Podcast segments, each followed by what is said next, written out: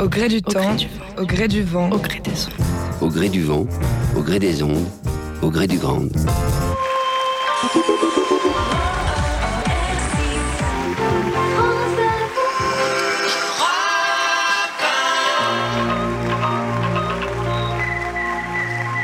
Au gré du grand. C'est à l'insu de notre plein gré.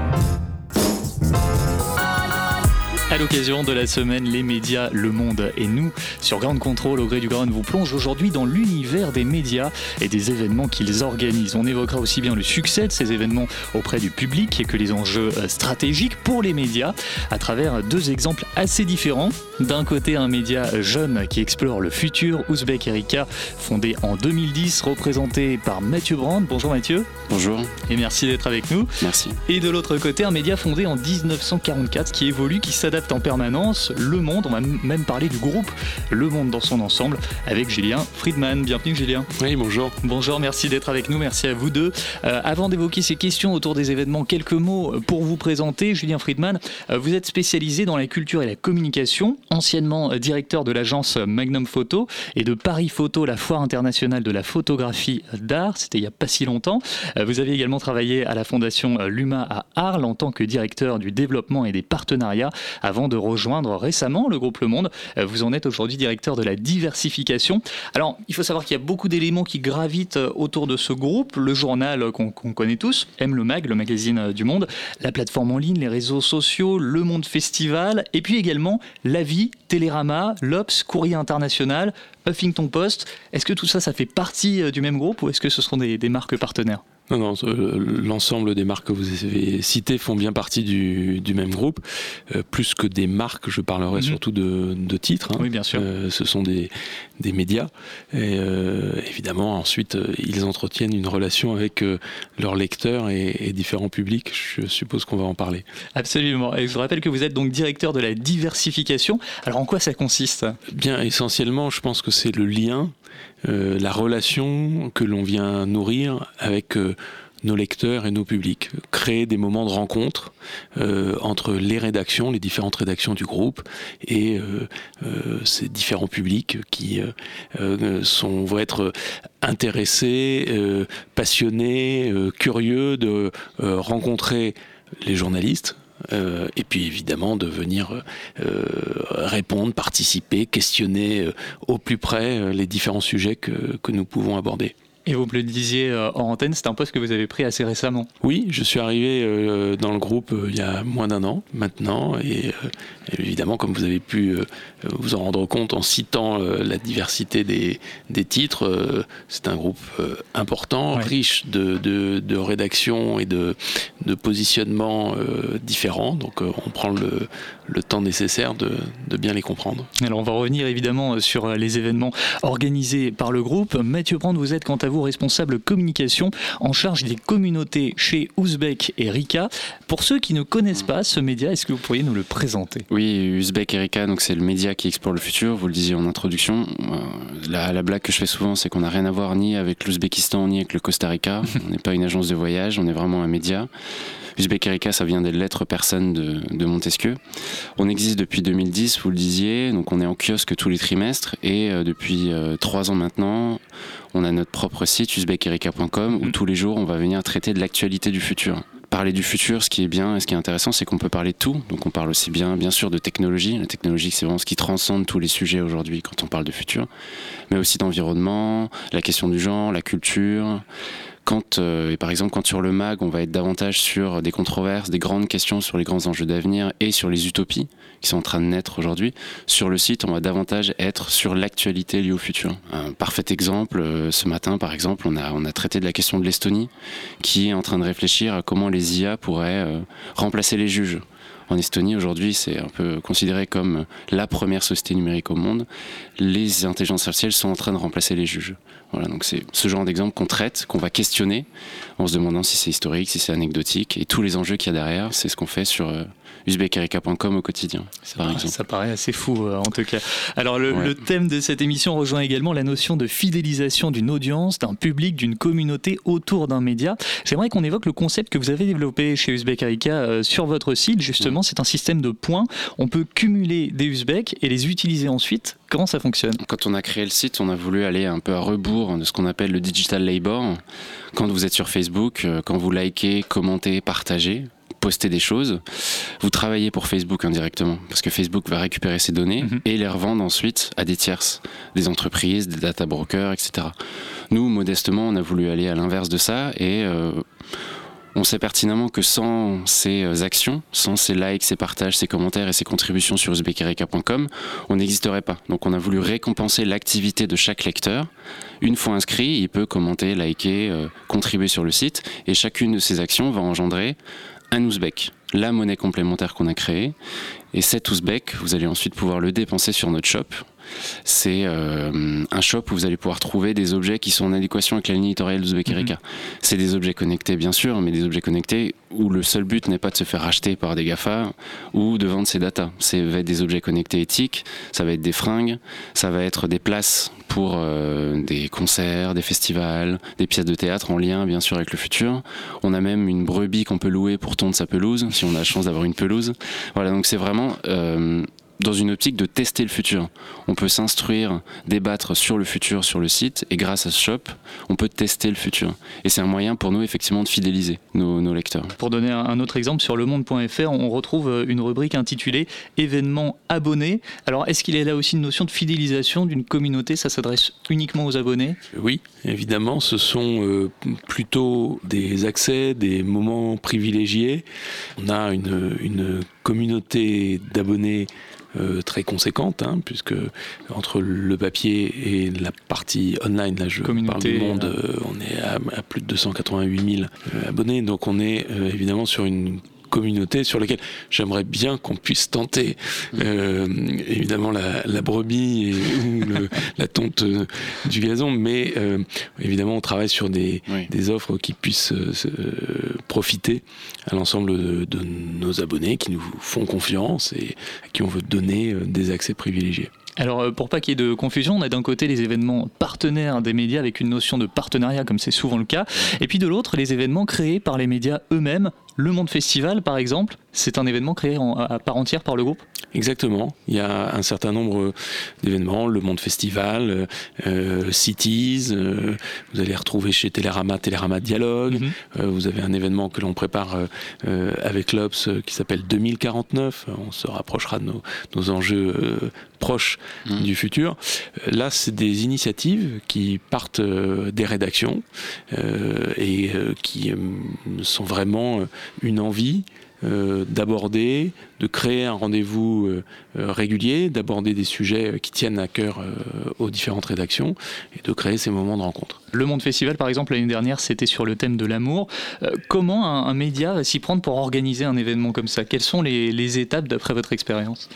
Eh bien, c'est euh, un vrai travail éditorial qui est mené, c'est-à-dire les différentes rédactions, ou si c'est une, une seule rédaction, ben, les différents journalistes vont être regroupés, vont faire des propositions euh, sur la base d'un thème qui est proposé, et puis il y a un comité éditorial qui va pendant euh, de nombreux mois, en fait, hein, sur un événement comme le Monde Festival. euh, le comité éditorial du festival a déjà démarré depuis la fin de l'année dernière, donc on est, on est immédiatement dans ce moment de réflexion. Et surtout pour le Monde Festival, c'est, donc pour résumer peut-être pour les auditeurs qui connaissent pas, hein, c'est un événement qui se déroule sur sur un week-end à l'Opéra Bastille, à l'Opéra Garnier et au Bouffe du Nord, et ce sont les grands débats du moment euh, qui euh, euh, sur lesquels on va proposer à différentes personnalités de venir parler avec les journalistes qui animent ces débats-là devant nos publics et nos lecteurs. Et puis il y a des moments un petit peu particuliers qu'on va aussi avoir des avant-premières avec les équipes du film qui vont venir en parler. L'année dernière, on a eu un spectacle de danse organisé à l'Opéra Garnier avec Montalvo sur lequel il y avait plus de 400 personnes sur scène qui pouvaient participer euh, en live. Donc il y a, y a- voilà, y a une, une richesse aussi euh, de ces, de ces expériences, parce que je pense que c'est un terme dont on parlera, euh, qu'on offre euh, aussi à nos lecteurs. Est-ce qu'on a déjà les dates de ce prochain festival? C'est début octobre en général Euh, oui, ce sera le premier week-end d'octobre. Parfait. Et chez euh, Uzbek Erika, euh, vous avez euh, développé le tribunal pour les générations futures. C'est une conférence spectacle sous forme de procès, des événements organisés régulièrement pour répondre ou essayer de répondre à certaines questions, comme vous le disiez. Je vous propose de découvrir ce tribunal. Pour ou contre l'immortalité? Faut-il une bonne dictature verte? Veut-on vraiment d'un revenu universel? Coloniser l'espace est-il moral? Ouzbek Erika présente le tribunal pour les générations futures une cour peu ordinaire, spécialement créée pour préparer le monde qui vient, en débattant des grands enjeux d'avenir. Témoins, avocats, procureurs, ils sont là pour vous éclairer, vous convaincre, pourquoi pas même vous faire changer d'avis. Alors soyez attentifs et surtout restez ouverts, car les générations futures comptent sur votre verdict. Parce que préparer demain est l'affaire de tous, le format du tribunal pour les générations futures est accessible en licence libre. Pour organiser le vôtre, rendez-vous sur ouzbekerika.com slash tribunal. Alors Mathieu Brand, en quoi consiste euh, ce tribunal? Comment ça fonctionne? C'est vraiment entre euh, la conférence et le, spectacle. On le fait depuis 2012 maintenant, ça, on entre dans notre septième année du tribunal pour les générations futures. Euh, à l'origine, euh, moi j'étais pas encore chez Uzbek Erika quand ça a été créé, mais c'était comment Uzbek Erika s'empare du live, comment Uzbek mhm. Erika s'empare du format conférence. Et on a voulu très vite rentrer dans ce qu'on appelle nous la controverse. C'est créer le débat et quoi de mieux qu'un simulacre de procès pour engendrer le débat? Et donc ça se passe d'une manière assez simple. Il y a une cour qui est euh, avec une, une, ou un président, vous avez un avocat ou une avocate de la défense et un procureur, et ensuite vous avez des témoins. Et ces témoins sont les expertes et les experts qu'on retrouve généralement dans les tables rondes. Ils sont appelés à la barre et ils sont interrogés tour à tour par l'avocat et par le procureur. Donc c'est vraiment pour nous une forme de, une forme de débat euh, qui, qui, peut effectivement, comme dans le sonore que, que vous venez de passer, interroger les grands enjeux d'avenir. Et c'est vraiment ça qu'on essaie de faire et de mettre en place, c'est euh, c'est la controverse, c'est vraiment ça l'élément clé dans le tribunal pour Génération Future. Et quelle va être euh, votre méthode pour organiser ce genre d'événement? Bah, À l'origine, on le faisait euh, pour nous, pour Uzbek Erika et pour nos lecteurs, euh, uniquement. On le faisait tous les trimestres à la sortie de, chaque numéro. Et depuis deux ans maintenant, on le fait qu'une fois par an. On mhm. avait commencé par Faut-il démanteler Google? En décembre 2000, bah, en décembre 2017. Faut-il démanteler Google? Avec sur scène notamment la directrice communication Europe de Google et des témoins qui étaient contre effectivement contre le démantèlement de Google et, des témoins qui étaient pour le démantèlement de Google. C'est intéressant parce que c'est une question qui revient vraiment dans l'actualité, surtout en ce moment. Et euh, l'année dernière, on l'avait fait sur les, sur les collapsologues, donc euh, ces scientifiques et ces biologistes qui nous prédisent un effondrement de notre société telle qu'on la connaît aujourd'hui. On avait posé la question de savoir si les collapsologues sont-ils dangereux avec notamment Pablo Servigne, qui est la figure de proue du mouvement des collapsologues, notamment en France, qui était accusé sur scène. Pourquoi on le fait qu'une fois par an? Parce que euh, depuis 3-4 euh, ans maintenant, ce tribunal pour Génération Future est très demandé par des entreprises, par des partenaires, par des ONG, par des assos. Et à la fin, effectivement, du sonore, euh, on invite les gens, tous ceux qui veulent, à créer leur propre tribunal pour les générations futures. Donc c'est une prestation d'Uzbek Erika qu'on fait pour les entreprises ou pour les partenaires. Et on a aussi la possibilité d'offrir en licence libre ce tribunal pour les générations futures, pour que chacun puisse le faire. Alors justement, quand, vous invitez des gens, que ce soit pour un événement euh, comme celui-là mm. ou un autre, euh, comment est-ce qu'on va communiquer sur un événement comme ça? Quels moyens on va utiliser en tant que média? C'est euh, un, peu le, un peu la même chose pour, pour tout le monde, je pense. Enfin, je ne sais pas pour le monde, mais il y a vraiment deux, deux manières pour nous. C'est d'abord de s'adresser à nos abonnés et à nos lecteurs dans un premier temps. On va commencer d'abord par le noyau dur, mhm. par, euh, par, ceux qui nous connaissent. Et après, l'autre porte d'entrée, c'est le sujet. Nous, on le voit aussi très bien. Quand on fait Faut-il démanteler Google, on va forcément attirer des gens qui ne connaissent pas forcément Uzbek Erika, mais qui sont intéressés par le sujet. Pardon. Les collapsologues, c'est le parfait exemple. C'est un peu le sujet que tous les médias ont traité quand on parlait d'environnement euh, de l'été dernier jusqu'à janvier 2019 à peu près, bah, on a vendu en 24 heures euh, les 1200 places du théâtre de la Porte Saint-Martin pour notre TGF sur les collapsologues. Bien sûr que sur ces 1200, tout le monde ne connaissait pas forcément Uzbek Erika. Mais le sujet est intéressant dans l'histoire. C'est vraiment ça, dans un premier temps nos lecteurs, et ensuite l'autre porte d'entrée qui est le sujet. Julien? Évidemment aussi les personnalités, oui. Euh, c'est-à-dire le qui, vient parler. Il y a la nature du sujet qui, vient parler. Sa communauté aussi. Euh, et puis, euh, il y a aussi le, le fait qu'on en parle, en tout cas pour l'ensemble du groupe, lorsqu'on fait ce type d'événement, on en parle en amont. C'est-à-dire notre euh, souhait, c'est de nourrir la réflexion de nos lecteurs et qu'ils viennent aussi à un moment assister à ces.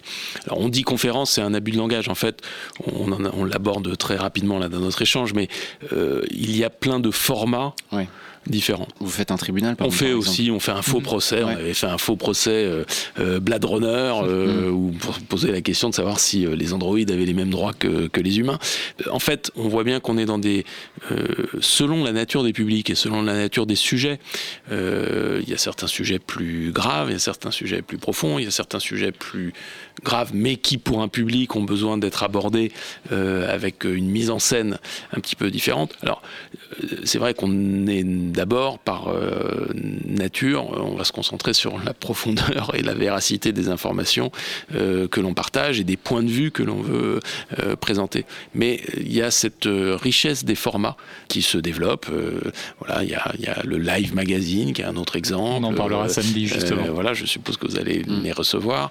on a la manifestation au 21, s'orienter au 21e siècle, qui aura lieu d'ailleurs à Grande Contrôle et sur lequel on a des rencontres possibles des formes de speed dating, euh, des, des concours avec des prix qui vont être remis. Donc il y a, y a plein de façons d'interagir avec les publics qui sont différentes. Mais ce qui est sûr, c'est que lorsqu'on communique, on va communiquer sur les formats, on va communiquer sur, en lien avec euh, l'image et le positionnement de chaque titre, on va travailler sur nos abonnés, les newsletters, les accès euh, en amont. Et puis le fond du sujet, c'est d'abord quel est le thème qu'on va aborder ou quelle est la personnalité qui vient en parler, c'est évidemment fondamental. Et quand, quand, quand l'événement est vraiment important, est-ce qu'il y a un budget publicité qui est, qui est utilisé pour communiquer ou est-ce que le média se suffit à lui-même? Alors, on a la chance d'être un groupe. Euh, donc, on a la possibilité, euh, évidemment, euh, à partir du moment où mais dans la cohérence du groupe, ça se fait naturellement. Ce dont on veut parler euh, est acceptable pour le titre qui l'accueille et qui en parle. Finalement, on annonce nos propres, événements dans les différents euh, supports du groupe. Après, ça ne veut pas dire que les rédactions des autres titres vont forcément en parler.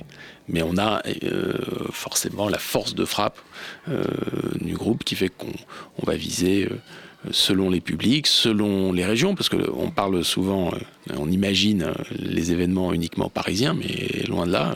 Euh, juste après notre enregistrement, je pars pour Rennes, où on a un événement sur, sur la ville de demain, donc ça ne s'arrête pas qu'à Paris, heureusement. En règle générale, les événements organisés par des médias sont des événements qui rassemblent beaucoup de monde, que ce soit des concerts, des conférences, des festivals. Pourquoi ces événements ont-ils tant de succès? Je suis allé poser la question aux grandes contrôleurs, c'est-à-dire les gens qui visitent Grande Contrôle. Voici leur réponse. Quand on écoute un média, c'est qu'on aime sa ligne éditoriale. Et donc quand ce média-là propose des événements, normalement c'est parce que ça nous plaît. Donc on, est plutôt curieux et on va, on, va aller voir quoi. Bah déjà forcément ils ont les outils de communication qui vont avec.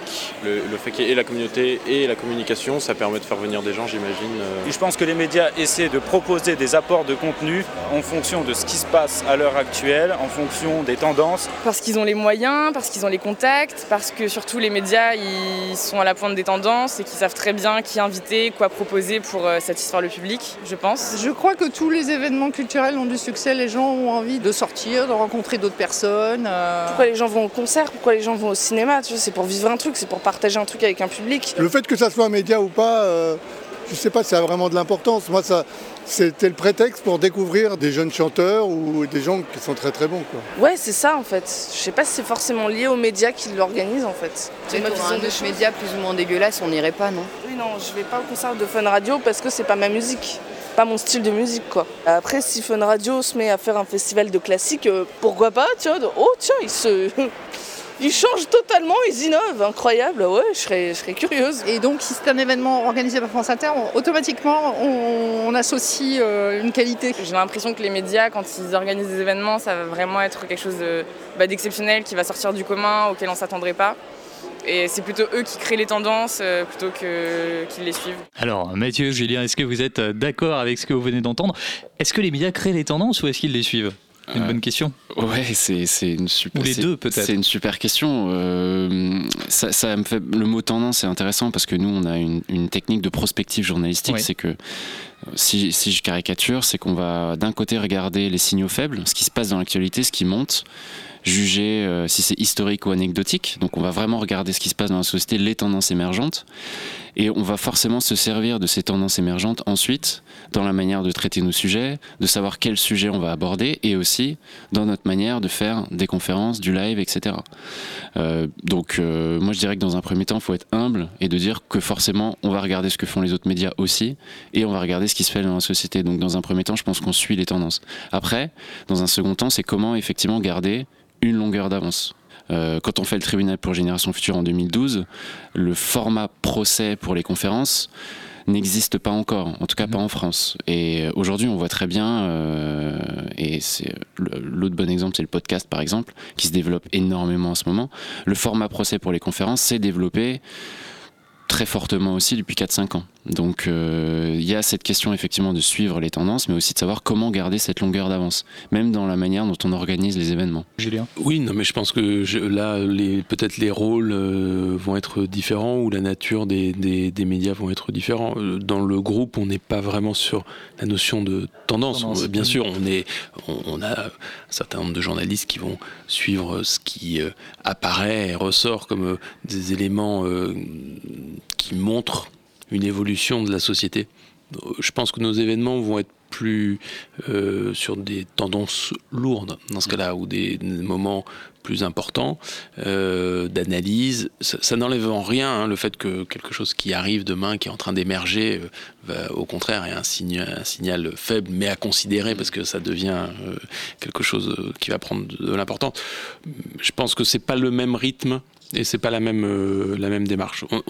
On, est souvent avec en, plus un ensemble de rédactions dans lequel euh, la notion d'enquête, de vérification des sources, d'attendre d'avoir suffisamment d'éléments pour pouvoir euh, commencer à aborder le sujet, fait que par nature, on, va moins être sur surfer sur la tendance et plus essayer de construire Enfin, je dis pas ça du tout de façon négative, hein, mhm. qu'on s'entende bien, mais euh, voilà, c'est un rythme de construction qui est différent. C'est différent, bien sûr. Et pour, pardon, pour compléter ce que vous dites, euh, il ne s'agit pas du tout de remettre en cause la bonne vieille conférence, la bonne vieille table ronde. Ce mhm. C'est pas forcément ça, suivre les tendances. Et quand vous avez une table ronde qui est très bien animée, avec effectivement des personnalités intéressantes, une vraie controverse et un débat, rien ne vaut une bonne table ronde pour assurer euh, le succès d'une soirée ou d'un rendez-vous.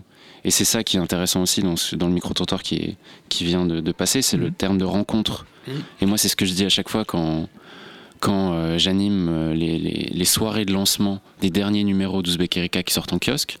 C'est d'abord, je, je, suis très content de remercier les gens d'être venus et en fait, les gens sont contents de nous voir. C'est ce que vous disiez aussi pour le groupe Le Monde. Les gens sont contents de voir ce qui se passe derrière, contents de discuter avec nous, contents de rencontrer, de pouvoir échanger. Ils se doutent que c'est pas encore des robots qui écrivent euh, les, articles, mais rien que le fait de rencontrer les gens, c'est vraiment ça qui, les anime et qui, les fait venir. Je pense qu'il y a un besoin, euh, d'autant plus euh, qu'on est dans une, ère du numérique, mais on a besoin de ce moment euh, d'interaction où on revient au plaisir de se regrouper et de pouvoir euh, être accessible. Et rencontrer son euh, public. Et qu'il euh, y ait un dialogue qui se nourrisse. D'ailleurs, je rebondis sur cette notion des, des conférences plus traditionnelles qui souvent ont besoin d'être rajeunies et redynamisées. Mmh. les éléments, par exemple, qui sont les plus importants, la capacité d'interaction avec le public mmh. qui va, alors on le fait sur, sur O21 par exemple, parce qu'on sait que cette manifestation qui s'adresse aux plus jeunes, 16-25 ans, ils vont pas tous avoir envie de prendre le micro et de poser la question. Donc on a un système de questions-réponses, enfin de questions euh, via un numéro SMS euh, non surtaxé, euh, sur lesquels les jeunes peuvent donner leurs commentaires ou voter, et l'équipe de la rédaction qui est dans la salle va reprendre les questions et euh, les poser aux invités. Mais c'est ce jeu de questions-réponses, de participation, de, faire parfois des ateliers, de créer des modes plus participatifs. Euh, ça, c'est une évolution qui est devenue une tendance euh, lourde pour le coup, et donc on, aménage et on pense à ces moments-là pour les faire vivre. Et quand on organise ce genre d'événement d'un point de vue relation publique, est-ce que ça amène une nouvelle audience? Est-ce que ça fait évoluer la communauté qui suit ce média? Alors, à la, à la taille du groupe, euh, on va pas aller euh, savoir exactement. Vérifier, euh. Mais euh, on a, on- bien sûr, euh, ça, on en revient à une des questions qui a été posée au début. Mhm. On a des publics qui viennent. Euh, sans forcément savoir. Alors ça va peut-être servir de caution, mais c'est d'abord le sujet qui les intéresse, et puis petit à petit peut se créer une relation dans la durée. Évidemment, c'est ce qu'on espère, euh, qu'on donne envie de, s'abonner, de devenir un lecteur plus récurrent, de participer, de suivre la prochaine manifestation que l'on propose. Pour rebondir euh, sur le micro-trottoir, quand un média s'associe à un événement, c'est en partie pour renforcer son image de marque. Que se passerait-il d'après vous si Fun Radio, par exemple, décidait de faire justement un festival de musique classique Est-ce que ce serait vraiment une très mauvaise idée? Moi, je pense pas. Je pense qu'il il ferait un super coup. Ah ouais, Ah bah oui, bien sûr. Bah, C'est-à-dire que quand la Philharmonique fait la Ouais. guerre des étoiles, c'est complet. Quoi. Bah oui. Peut-être qu'on Ouais, leur donne une- une idée. hein. C'est une, porte d'entrée pour aller chercher un public euh, Ouais. supplémentaire, comme les nouveaux outils sont des publics. Quand le monde euh, fait, arrive sur Snapchat, par exemple, c'est un très bon exemple. Je sors un Mhm, peu de, mhm. Ouais. du live non, c'est- et des, des- des soirées. Mais quand, quand le monde arrive sur Snapchat, c'est une très bonne idée parce qu'ils viennent avec la patte du monde, avec le sérieux journalistique du monde. Le problème, c'est pas l'outil. Le problème, c'est comment vous allez utiliser l'outil Mm. pour euh, renforcer l'image effectivement du média, mais tout en ne gâchant pas l'image euh, du média. Et Je, rebondis sur votre exemple de Snapchat. Je vous remercie de, de le citer. C'est vrai que euh, le, le fait d'avoir une rédaction dédiée à Snapchat au sein du monde, qui euh, tous les jours produit Mm. un numéro spécial pour Snapchat. En tout cas, ça a rencontré son public. Euh, on a plus d'un million de followers euh, sur la version Snap euh, euh, du monde, dont on peut légitimement penser qu'on a pas loin de 80% qui est entre 16 et, moins de Voire- 25, voire plus jeune voire plus jeunes. Ouais, et qui ne connaissent pas et- du tout et- le papier. ne- alors le papier, euh, bien sûr, euh, et la version euh, Mm. numérique, pour un certain nombre, en tout cas, c'est un moment où ils peuvent y aller. Mm. Mais voilà, on s'aperçoit souvent, pour ceux qui ont des, des gamins ados, en fait, qui lisent le monde avant vous, parce qu'ils en lisent un, un certain, enfin, une version. Une version vidéo. Une version Ouais. Snapchat, Ouais. vidéo, graphique, Ouais. texte, hein, avec des sujets que l'on retrouve. Et mm, là, on parlait de diversification, Mm. c'en est évidemment une, une forme. Le meilleur exemple étant les gens qui ne connaissent pas Uzbek Erika mais qui viennent assister au tribunal pour les générations futures, Mhm. ou les gens qui nous connaissent via Instagram, via les réseaux sociaux mais qui ne connaissent pas le magazine papier, qui ne lisent pas le site. C'est un très bon exemple effectivement pour répondre à la question sur Fun Radio et les Mhm. concerts classiques. Ça ouvrirait un public supplémentaire. Même, même si à un moment, il faut évidemment, ils vont rester dans une cohérence qui les définit. Oui, il faudrait voilà. qu'ils trouvent la Euh, bonne façon de faire exactement. un festival classique à la Fun Radio. Là, je Exactement. sais pas si Bah, c'est jouable, ouais. Parce qu'il faut pas perdre non libre plus. antenne. faut pas euh, perdre non plus euh, ce qui Oui, fait la ça, ligne éditoriale, ça a été cité. C'est le premier mot qui est sorti du micro-trottoir, c'est la ligne éditoriale. Et c'est ça en fait. C'est peu importe le bordel qu'il y a autour du média, peu importe les outils, on a l'impression que c'est prolifique. Si la ligne éditoriale est respectée, tout va bien. Peut-être euh, reprendre du David Guetta au violoncelle. hein, pourquoi Par exemple. Alors, Pour donner un, un autre exemple de festival organisé par un média, du 12 au 14 juillet se déroule le Festival international de journalisme à Couture-sur-Garonne, c'est donc dans le sud-ouest. C'est un événement groupe Le Monde. Pourquoi un événement comme celui-ci attire le grand public? Bah, écoutez, je pense qu'il y a plusieurs sujets euh, qu'un média va aborder, mais je pense qu'il est nécessaire euh, d'aborder la question des médias eux-mêmes. hein. On le fait là dans le cadre de cette, de cette quinzaine.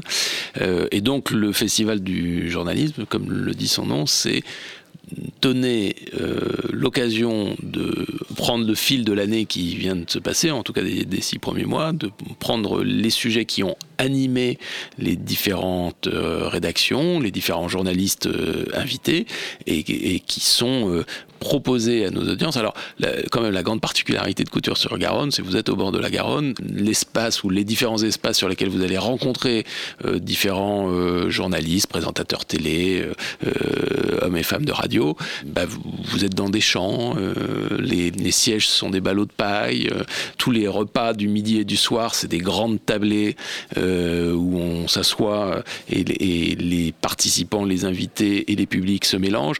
Donc on est dans ce moment le plus abouti, je crois, dans les différents événements que l'on peut faire, euh, d'une rencontre sans barrière et de revenir à la simplicité de l'échange et de la variété des points de vue. Et c'est effectivement un contexte hein, particulier puisque on se déplace dans un petit village et ça, ça crée cette chaleur nécessaire au partage des, au partage d'idées. Et est-ce que les médias vont parler de cet événement alors qu'il est justement organisé par un autre média? Alors, il est organisé par le groupe, mais on invite euh, beaucoup de, de, journalistes de, différents médias. Mhm. Donc, euh, euh, s'ils souhaitent en parler, ils, en parlent. et il y en a un certain nombre qui le font spontanément, naturellement. Après, si votre question c'est de savoir de façon générale comment c'est repris par d'autres médias, bah, c'est souvent pas leur priorité de parler des manifestations de leurs médias, certes amis, mais quand même concurrents. Mais voilà, il y a des moments exceptionnels, il y a des moments d'exception, et si c'est une information à partager, elle sera partagée, en tout cas pour l'ensemble du groupe. Et pour revenir sur les enjeux stratégiques pour les médias qui font ce genre de manifestation, est-ce qu'il y a une vraie source de revenus à organiser des événements pour un média? Oui, c'est un équilibre en tout cas qui se, qui se construit. Pour pouvoir euh, faire ces événements, c'est monter des, événements avec des équipes que l'on déplace, euh, des mises en scène qu'il faut construire, euh, un ensemble évidemment d'éléments de, de, production, ça coûte de l'argent. Donc pour pouvoir le faire, et on est assez peu enclin à faire fonctionner de la billetterie, hein, on le fait sur un ou deux des événements que l'on a, on a des partenaires qui vont évidemment venir soutenir l'événement, mais qui ne sont pas partenaires pour se retrouver sur un piédestal euh, mhm.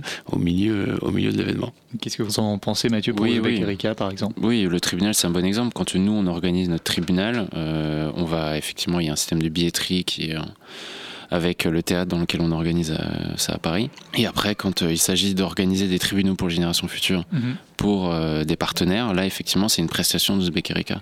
Donc c'est une source de revenus pour nous d'organiser ces tribunaux. Donc effectivement, il y a deux, deux aspects là en termes de tribunal. Après, pour, les, pour tout ce qu'on fait pour nos lecteurs directement, là effectivement, c'est des dépenses euh, qui pour le coup, sont des dépenses qui nous paraissent utiles parce que c'est les seuls moments où on va pouvoir rencontrer nos lectrices et nos lecteurs. alors, pour le groupe Le Monde, il y a une, différence importante par rapport à Ouzbek Erika, c'est que on ne fait pas de prestations, mm. Mm. c'est-à-dire on ne construit pas un événement pour un partenaire ou pour aller chez un partenaire. Hein, nos événements existent et puis on peut avoir euh, des partenaires qui s'y associent. Ou bien il y a euh, par exemple euh, les rencontres philo au Mans dans lesquelles il va y avoir une co-construction, mais on parle d'abord d'une thématique qui est une thématique sur laquelle la rédaction a envie de s'investir et de travailler. Et voilà, donc après il y a des co-constructions. On peut euh, terminer peut-être par des événements futurs à recommander à nos auditeurs, aussi bien pour Uzbek Erika que pour le groupe Le Monde. Qu'est-ce qu'il ne faut pas manquer cette année Mathieu, par exemple. Si je fais de l'auto, si je fais de la promo, euh, c'est mardi 23 avril, on sort notre prochain numéro. Ouais. Euh, donc on organise à chaque, je le disais, tous les trimestres, on organise une soirée de lancement du nouveau numéro de Erika. Donc là, la prochaine, c'est le 23 avril. Donc c'est un mardi soir. C'est à Morning Coworking à République dans le 10e. Et euh, le sujet, euh, je ne peux pas encore vous le donner, euh, mais c'est un sujet qui est d'actualité et j'espère un sujet du futur. À retrouver en tout cas sur votre site ouzbekerika.com. Et pour le groupe Le Monde, vous serez en tout cas présent à Grande Contrôle le week-end du 6 et 7 avril. Oui, alors grande manifestation, grand événement sur deux jours dédié aux jeunes qui se posent la question de leur avenir, de leur orientation. Et donc du, du samedi dimanche 6-7 avril avec cette interaction dont on parlait et euh, surtout des jeunes qui sont sur scène et qui vont raconter les choix que eux ils ont pu faire et souvent comment ils ont trouvé leur chemin euh, en sortant un petit peu des sentiers battus. Donc c'est un moment euh, très inspirant sur lequel on voit aussi des profils que l'on n'a pas l'habitude d'entendre et de voir et à grande contrôle ça va être un carton. Je crois qu'on a déjà plus de 5000 inscrits donc on a hâte. On a hâte de, tous vous retrouver. On vous invite bien sûr à découvrir ces événements. Merci Julien Friedman, merci, Mathieu Brand. Merci. C'est un grand plaisir. Et merci à, à Willigan qui a réalisé euh, cette émission, à retrouver en podcast, non pas Willigan, hein, mais l'émission bien sûr sur SoundCloud, Ocha, Deezer, Spotify ou encore Apple Podcast. À bientôt. Au gré du temps, au gré du vent, au gré des ondes, au gré du grand, au gré du ground.